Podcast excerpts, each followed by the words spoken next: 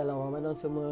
Harapnya semua berada dalam keadaan yang sihat dan penuh ketakwaan. Doa adalah senjata orang Muslim dan kita digalakkan untuk memperbanyakkan berdoa di bulan Ramadan yang mulia ini. Kerana ada banyak waktu yang mustajab untuk kita berdoa. Antaranya waktu kita bersahur, waktu kita sedang berpuasa dan juga saat kita sedang berbuka puasa. Allah Subhanahu Wa Taala berfirman dalam surah Al-Baqarah ayat 186. Dan apabila hamba-Ku bertanya kepadamu Muhammad tentang aku, maka jawablah bahawasanya aku adalah dekat aku mengabulkan permohonan orang yang berdoa.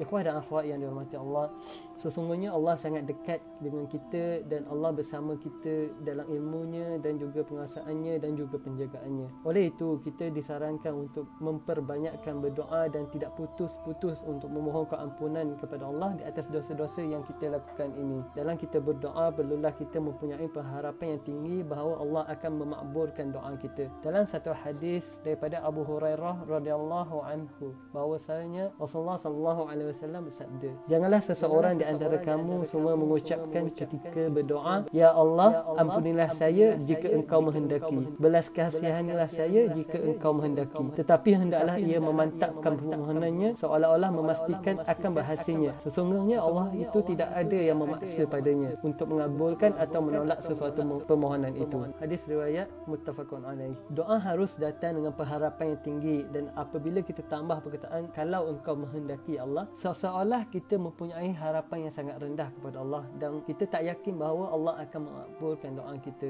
Daripada Abu Hurairah radhiyallahu anhu ia berkata Rasulullah sallallahu alaihi wasallam bersabda berdoalah kepada Allah dalam keadaan engkau merasa yakin akan dikabulkan doa. hadis riwayat At-Tirmizi. Maksud hadis ini adalah kita harus merasa yakin bahawa Allah akan uh, memakbulkan doa kita. Bahawa Allah dengan kemurahannya dan kurnianya yang agung tidak akan mengecewakan seseorang yang berdoa kepadanya apabila dipanjatkan dengan penuh pengharapan yang ikhlas mata-mata kerananya. Akhirnya anak nak ajak kita untuk sama-sama kita memperbanyakkan doa kepada Allah dan juga memohon memohon keampunan kepada Allah di dalam bulan Ramadan ini. Dan kita sentiasa meletakkan pengharapan yang tinggi bahawa Allah akan mengabulkan doa kita dan juga jangan lupa untuk kita menjaga adab dalam kita berdoa. Pada akhirnya sama ada doa kita diterima ataupun ditolak oleh Allah. Selamat beramal